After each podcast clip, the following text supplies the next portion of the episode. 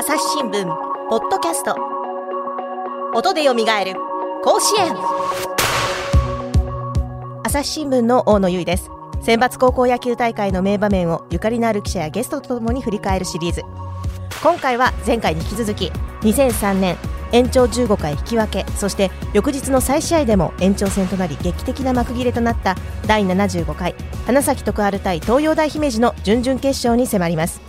お相手はスポーツ部記者の井上翔太さん。そしてゲストは花咲徳栄の当時のエースで現在は母校でコーチを務める福本正文さんです。再試合このはい。2チームのためだけの再しの試合日程が組まれて再試合になるんですけれども、どちらも、あの安投手も福本投手も先発を回避することになるんですよね。これ、はい。先発回避するってなった時とかってどういった心これはもう引き分けた日の夜ですね。引き分けた日のう夜、んえっ、と、それこそその、もう本当深夜12時回るぐらいだと思うんですけど、もうはい食事もしてマスマッサージしたりとか、うん。いろいろしてもらって、もう寝る直前にですね、監督に部屋に言われて、はい。どうなんだと、うん。明日、うん状態どうなんだって言われたので、うん。いや、頭でいけますって、まあ、先発でいけますって言ったんですけど、うんはいその時に監督はいけるわけねえだろってうん言われて。でも最後は投げさせるって言われたんですよ。うん。勝っても、勝っても負けても最後はうん。お前が投げるんだっていうふうに言ってもらったんで、それ言われた時どうでした？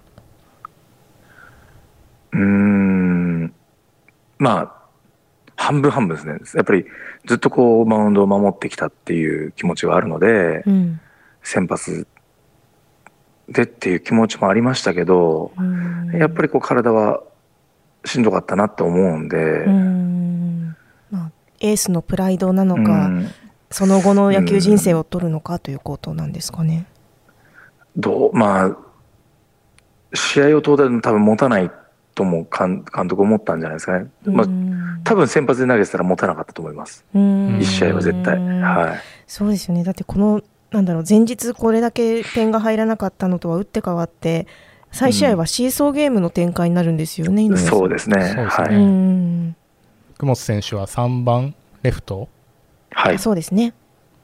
で相手のアン投手も、えーファーストかな、3番ファーストかなんかですうんね、はい入ってたんですよね。そうですね。うんレフトからその後輩が投げる姿どんな感じで見てたんですか？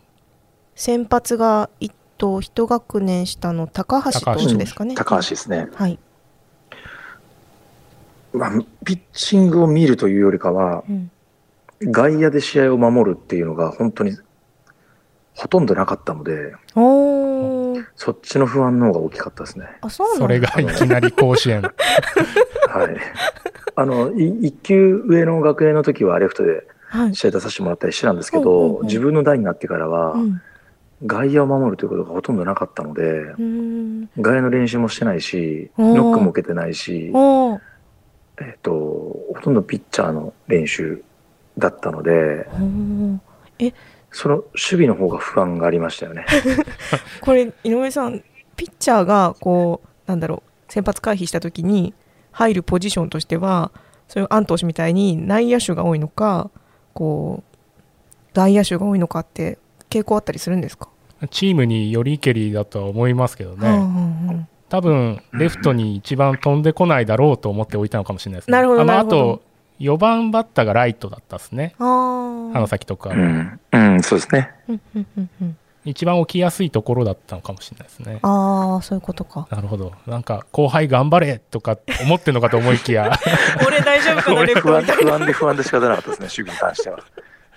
でもどんどんどんどん点が入ってい。き、まあでもこれ、えっと、初回は先制してるんですよ。2, 点先制から始まってるんですよね、はい。うん、これ試合が進んでいく。失点、僕のはい。守備での失点があるんで、おあのフラフライを目測誤ってるんですよ、どっか。井上さんありましたね。覚えてますか？あったけどどの何回のどの場面かちゃんとは覚えてないですけど、右バッターのフライだったんですけど、はいあの目測を誤ってそれをスリーベースにしてるんですよ。消えた？消えた？同同点の場面かな、はい。同点に追いつかれる場面から5対5ぐらいだった途中でボールが見えなくなったような感じですか？いや、もうそうですね。で、下手くそなのに目を切って追っちゃったんですね、後ろに。で、パッて、ここら辺かなってパッて見た時にボールないみたいな、見失ってるみたいな感じだったですね。なるほど。それははそれはやはりレフトへの不慣れさが出てるんでしょうか？い。いや、上手い人は多分取れると思うんですけど、僕下手くそだったんで、大丈夫。あの、僕も甲子園で2つエラーやってますんで。そうだそういえばそんな話してた、ええ上層学院のあの夏唯一の甲子園でのエラー2つは、どっちも僕だっていうふうに、あの、去年の夏に松林が暴露してましたからね。そうですねえいやじゃあまあエラーはね、まあ、する時もあるということで、まあ、はい5対4で、えっと、東洋大姫路にリードされて、えっと、迎えたはい9回表、ではい。もここでまた同点に追いつくわけなんですけれどもはい。これ福本選手のタイムリーツーベースなんですよね。そうですね。うんえ覚えてますか？覚えてます。もこれアン投手がもう、えー8回からあうんマウンドに上がっていたので、相手はアン投手だったんですよね。う、はい。まあ、絶対打た打たなきゃっていううん。感じだったですね、もう、打席の中では。うん。もうまっすぐだけ張ってました。変化球打てないと思ってたんで、うんうん。はい。うん。まあ、前日も対戦してるじゃないですか、6打席ぐらい経ってるのかな。うんうん。うん。でも本当に変化球はやっぱキレ良かったんで、うん。もう変化は打て打てないというか、まっすぐ一本で張るしかないなっていう気持ちだったですね。うん。これのツーボールノーストライクからの強そう振だった3球、そうですね、もうそこまっすぐだけ待ってました。うーん。はい。実際打った時どうでした？1点取れた時。えーまあ、ツーベースでセカンドベースに行くんですけど、はい、ガッツポーズはしてるんですけど、うん。えっ、と、もうピッチャーのところに代打が出てるので、うんうん。うん次のピッチャー自分しかいないんで、うん。うんあもう投げるしかないんだっていう気持ちがもう半分あったですよね。あもー次投げることへの不安ですよね。打ったことが嬉しい、追いついたことが嬉しいっていうことよりも、はい。もう次のピッチングのことを考えてましたね。うん二塁ベース上で先,、はい先を考えていたんですね。で野手として試合に出ながらうん次マウンド上がるってなると攻撃の合間にブルペンで作らなきゃいけないんですよ。あーそうですね。これいつどのくらいからブルペンでつく肩作ってたとかって覚えてますか？まあ、中盤、すグラウンド整備後ぐらいからはちょこちょこ投げ始めてて、はい。6回、7回ぐらいからはもうブルペンで投げてたと思うんですけど、うん。僕なんか映像を見た限りでは、はい。はい。確かアン投手がマウンドに上がった時に、うん。うんううん。ん、打順の巡りからして福本投手もブルペンに行くんですよ。はいい。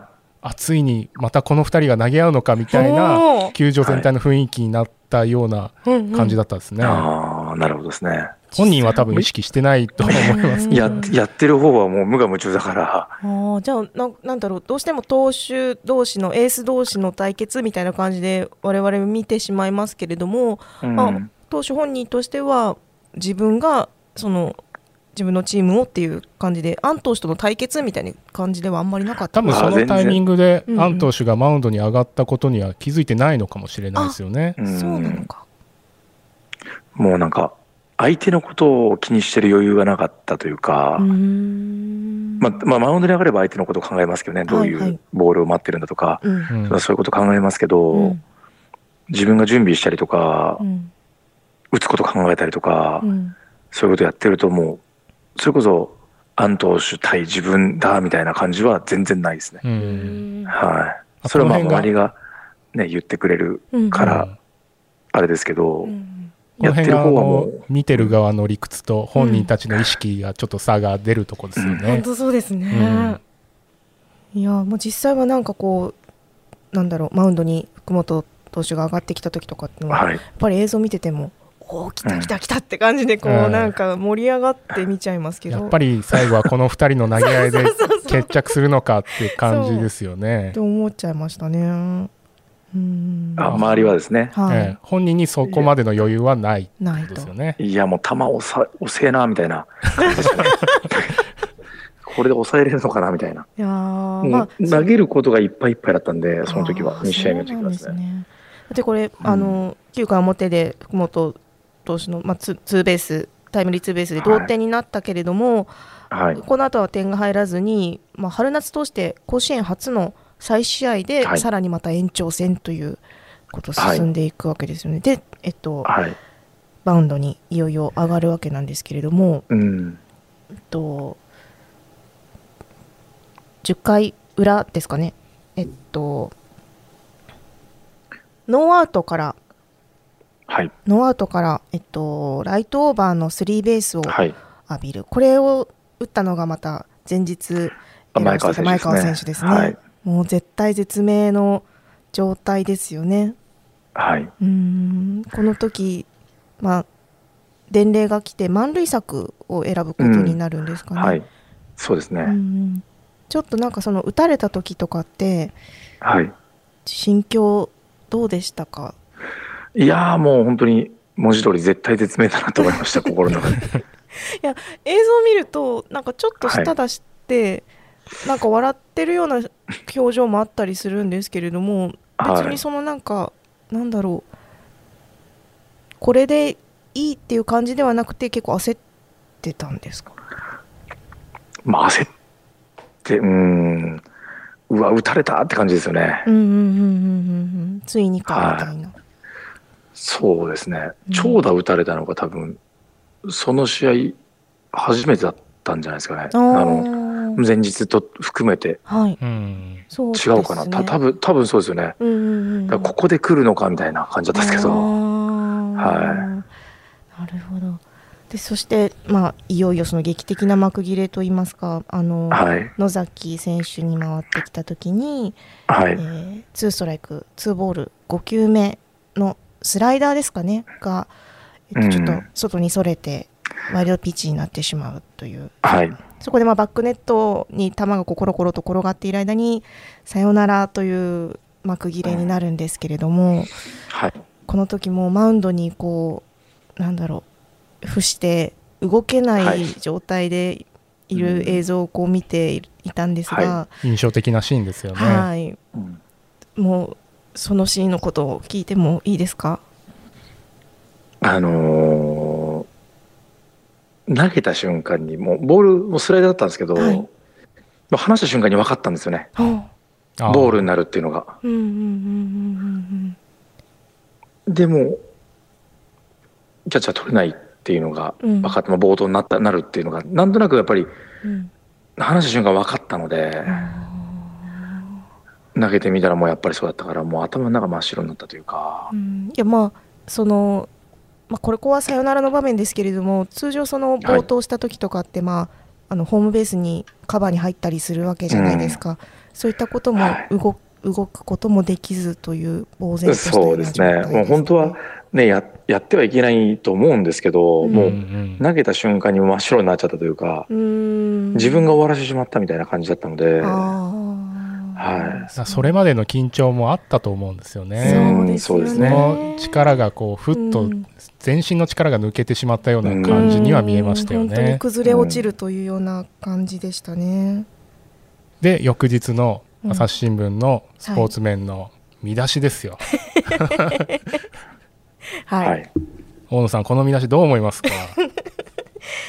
えー、悲運福本夏に酒これ あのですね。花咲徳栄とかかってね。はいそうなんですよ。あのちょっと説明するとあの東京と大阪で当時って、あの紙面が違うあの違う人たちが組んでいて違う紙面が、あの組まれているので東京に届く、その花咲徳栄の地元埼玉に届くような紙面は花咲徳栄完全燃焼っていう、まあ割とあっさりした感じで、はい、えっと、はい。見出しがついてるんですけれども、はい。大阪の紙面は結構その東京の紙面よりも大大きくてですね。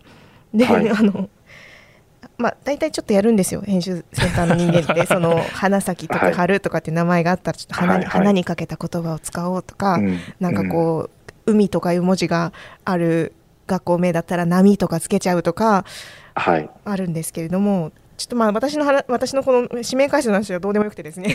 あの当時のこの、まあ、夏に酒の紙面でですねあのはい、福本さんの、まあ、当時のうん。心境っていうのがちょっとその取材されていて、えっとまあ、シーン的にはもう、えっと、デッドボールでもさよならになってしまうようなシーンっていう、はい。さよならというか、まあ、その試合が終わってしまう感じになっていたのでその、はなんだろう内角はちょっと避けて外へ外へって意識しすぎたから、指を引っ掛けすぎたみたいなことを答えてらっしゃったんですけれども、もうやっぱり握力というかね、もうボールを、こう、ボールを切るというか、うん。その力がう、ん。指先のね、力がうん。ちょっとなくなっていたので、正あ直。ー。なので、やっぱりもう、ストレートもちょっと抜けてしまっているような状態だったので、うんもう本当に、そのデッドボールだけは怖かったですね。あっけない幕切れというか。やっぱ内野ゴロになれば、うん。満塁策ですから、ホームゲッツーとかう、ん。うん。まだ続くっていう可能性もあったので、うん。そこで思い切って内角っていうのはいけなかったですようん。うね。はい。そうなんですね。でまあ試合が終わった後そのまあ泣きマウンドに崩れ落ちた福本さんをこうはい。みんなでこう起こして挨拶をした後もはい。ずっとずっと、まあ、うん。福本さん泣きじゃくっていらっしゃって ただはい。でもその実況とかでもですね結構そのもう今日は泣いていいみたいな感じでもはい。うみんなよくやったみたいな感じでこう見守ってる方もちょっとやっぱ感情移入しちゃって。うん。でまあ、あの相手のそのアン投手らあの豊田姫路の選手たちも、はい。なんていうかその優勝え優勝じゃないやあのし勝った勝ったぞわーいっていう喜びっていうよりはなんかこううんいたわるような、こう表情を感じたんですけれどあもーそうですね。前日僕握手してないんですよ。えそうなんですか？前日整列した時は、ああの、僕は握手してないです。相手と。え次も戦うからまだこれで終わりじゃないみたいなそうです。そうです。そうです。じゃあ終わってないのですごい。多分、相手からしてみたらめちゃめちゃ嫌なやつに映ったと思います、僕のこと。そうですね。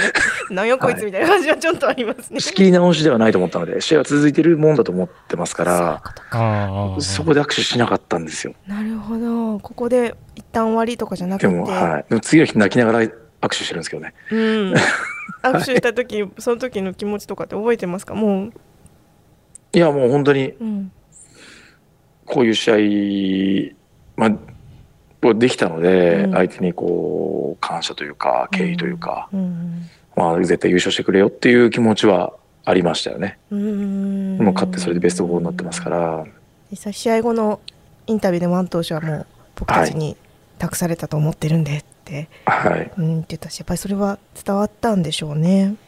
そうですね。それもうん、まあ、口頭で言いましたからね、相手に。あなるほど。握手した時に、あ、ううんん優勝してくれよっていうふうには言ったの言っでた、んですね。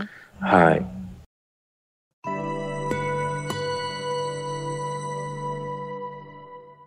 朝日新聞ポッドキャストニュースの現場から。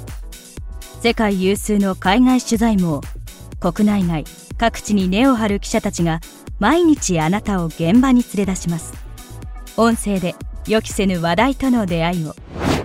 朝日新聞ポッドキャストニュースの現場からこの、まあ、四甲子園での4試合中3試合を完投されて、まあ、計はい。569球も投げてるんですけれども、そうですね。はい。うん、これってすごい数字ですよね井上さん。だから今ではもうできないってことですよね、うん。僕ちょっとあの計算したんですけど、はい。今1週間で500球って投球制限があるじゃないですか、はい。それをこう福本投手に置き換えると、はい。まあ、まず1試合目の延長15回はあの完投できないですよね、そうですね。うんそのその後のことを考えると、ええ。うん、で2試合目マウンド上がれてないですよね。きっとそうですね。うん。ということはもう次勝った時のことを考えると。そうですよね、うん。ということはあの幕切れもなかったということですよね、そうですね。まあ、どうなってたかわからないということなんですけど、うん。この計算聞いて福本さんどうですか？まあでも、今は、まあその時代その時代に合わせてのルール改正っていうのはうん。適正なものだと思ってるので、うん。タイブレーク制度とか、うんそういったこともそうですけど、うん。やっぱりこう、高校生とか将来ある子供たちの体のことを考えてのうん。制度なので、うん。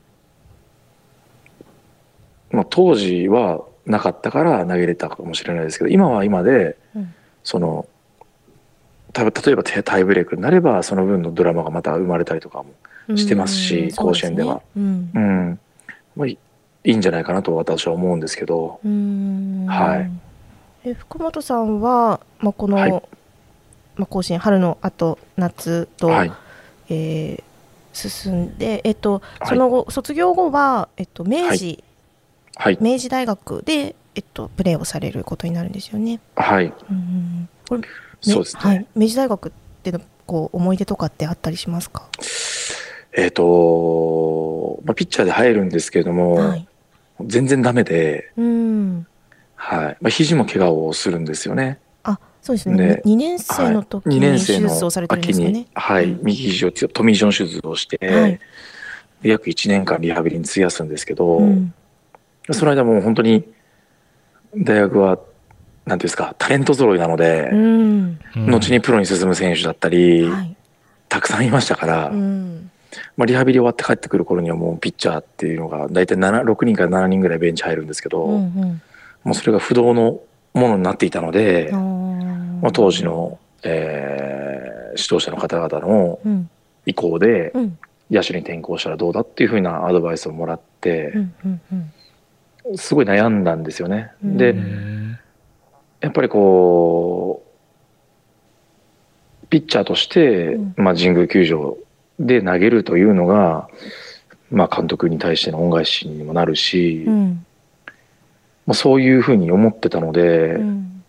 野手に転向するのっていうのはどうなのかなと、まあ、しかも高校3年生で引退してからうん。一回もバット振ってないですからほとんど、ああそうだったんですね。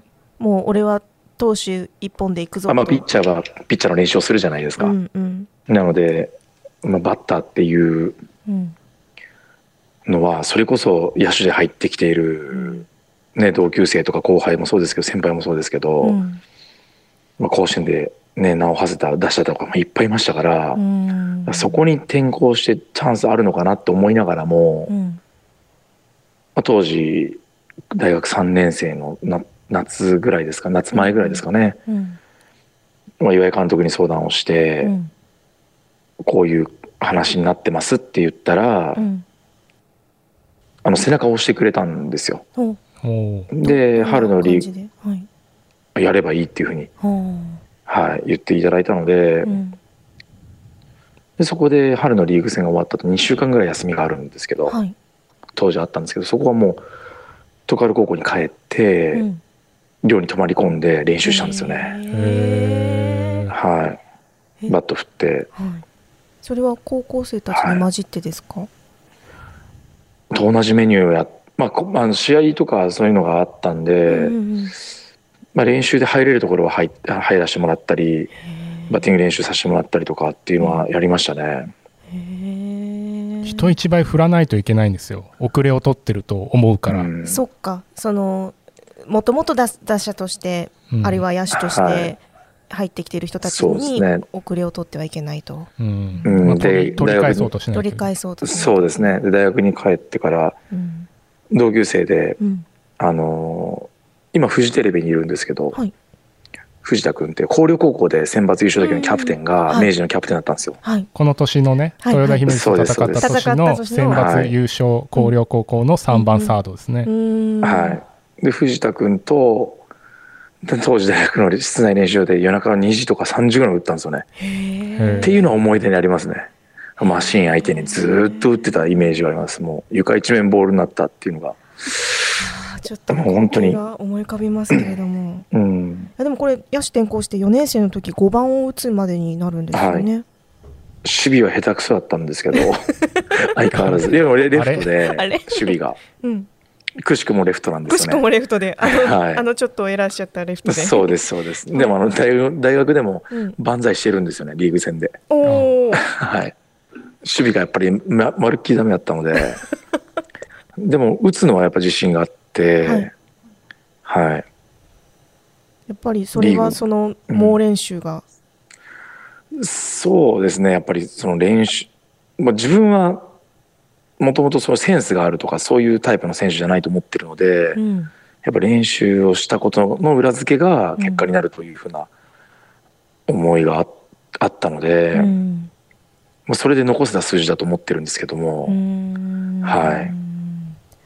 で、まあ、明治大学を卒業されて、はい、TDK を経って2010年から母校でコーチをされているんですよね。はい、うん、実際そのまあそうですね。投手の育成とか選手の育成の中でこう何かこう心がけていることとか大切にしていることとかってありますか？うーんとですね、やっぱり出れる子もいれば出れない子もいますし、うん。やっぱ高校野球なので、うん。いろんな人間がこう関わってうん。一つのチームとか組織になっているので、うん。やはりこう集団競技ですから、うん。まあ、足並みを揃えたりとか、うん。まあ、技術的なことももちろんそうなんですけども、うん。チームの規律を守らせるとか、うん。そういったことをねこうが大前提にならないとうん。ダメなのかなと。やっぱり学生ですからうん。学校生活とか、うん。いろんな先生方に応援されないとうんやっぱり高校野球って応援されないと思うのでうんそういったことは言ってますね生徒には。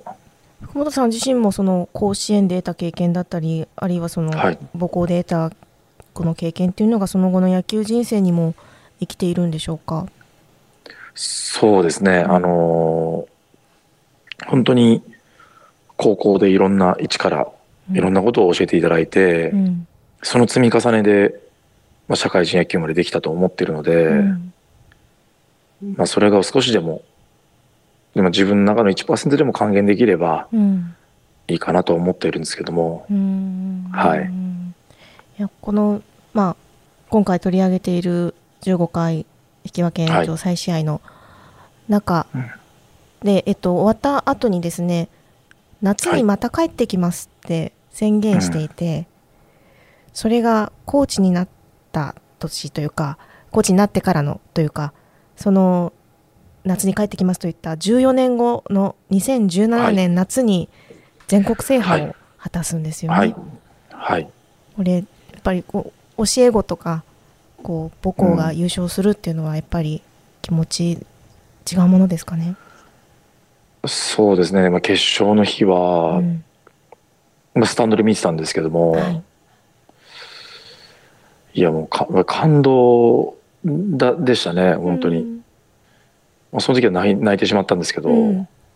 埼玉県としてもまだ甲子園の優勝がなかったんですね。夏、うんうん。はい、まあそれをができたっていう喜びもありましたし、はい。やっぱりいろいろ苦労とか大変な練習をしてた、うん。まあ、毎年そうなんですけども特にあの代の子たちっていうのはうん秋関東大会に行くんですけどうん。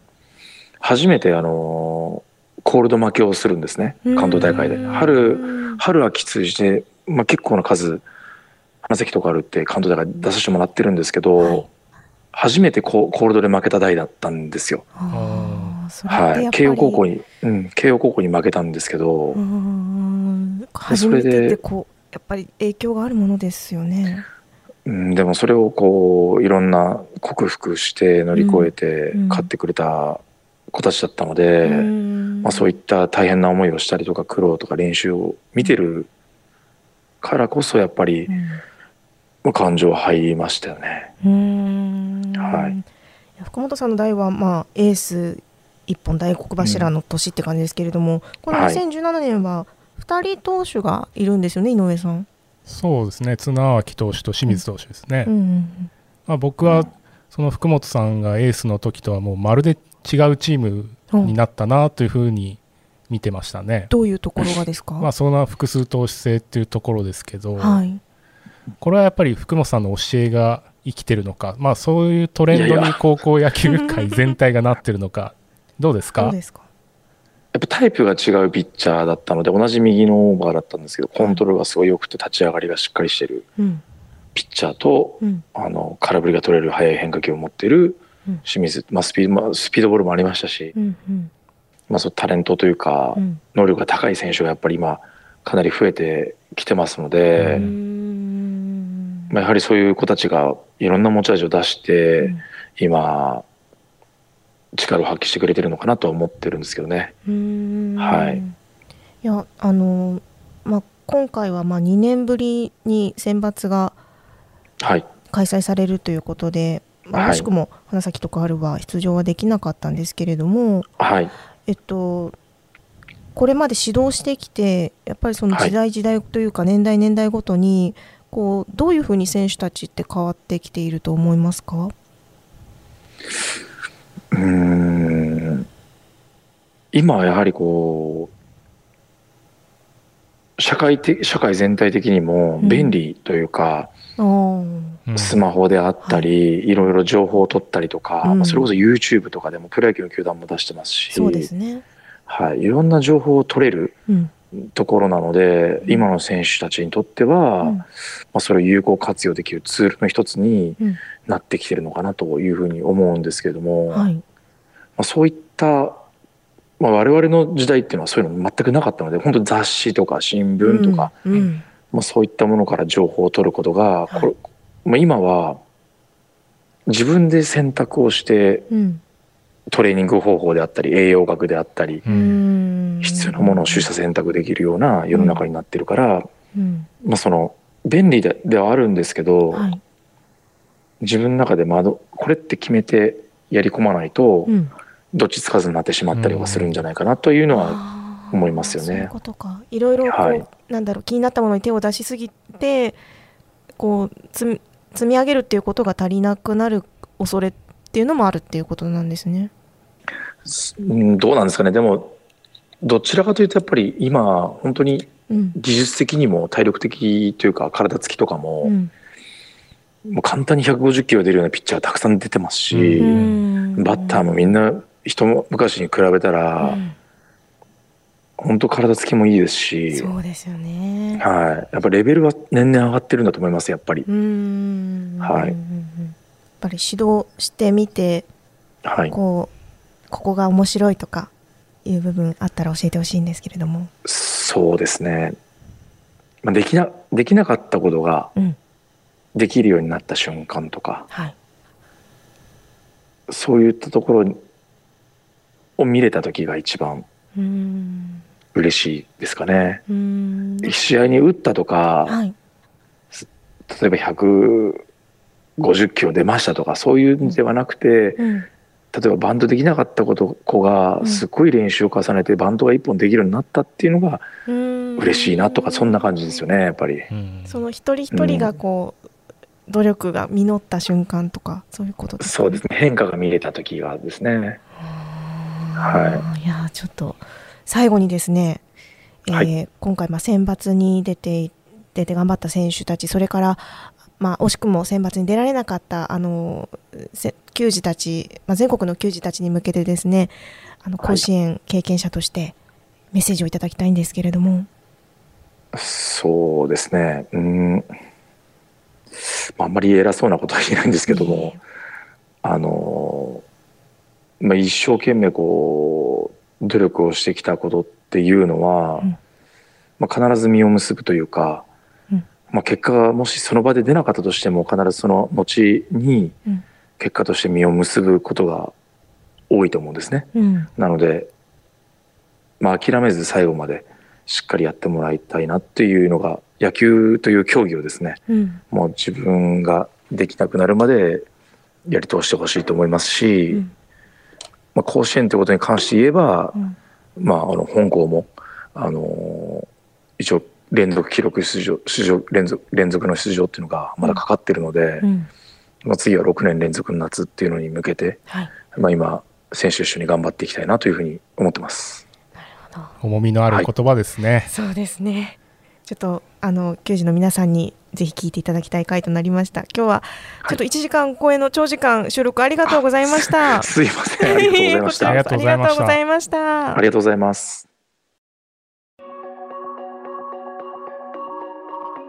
この番組へのご意見、ご感想をツイッターで募集しています。ハッシュタグ、朝日新聞ポッドキャスト、もしくは、ハッシュタグ、音で蘇る甲子園でつぶやいてください。それではまた次回お会いしましょう。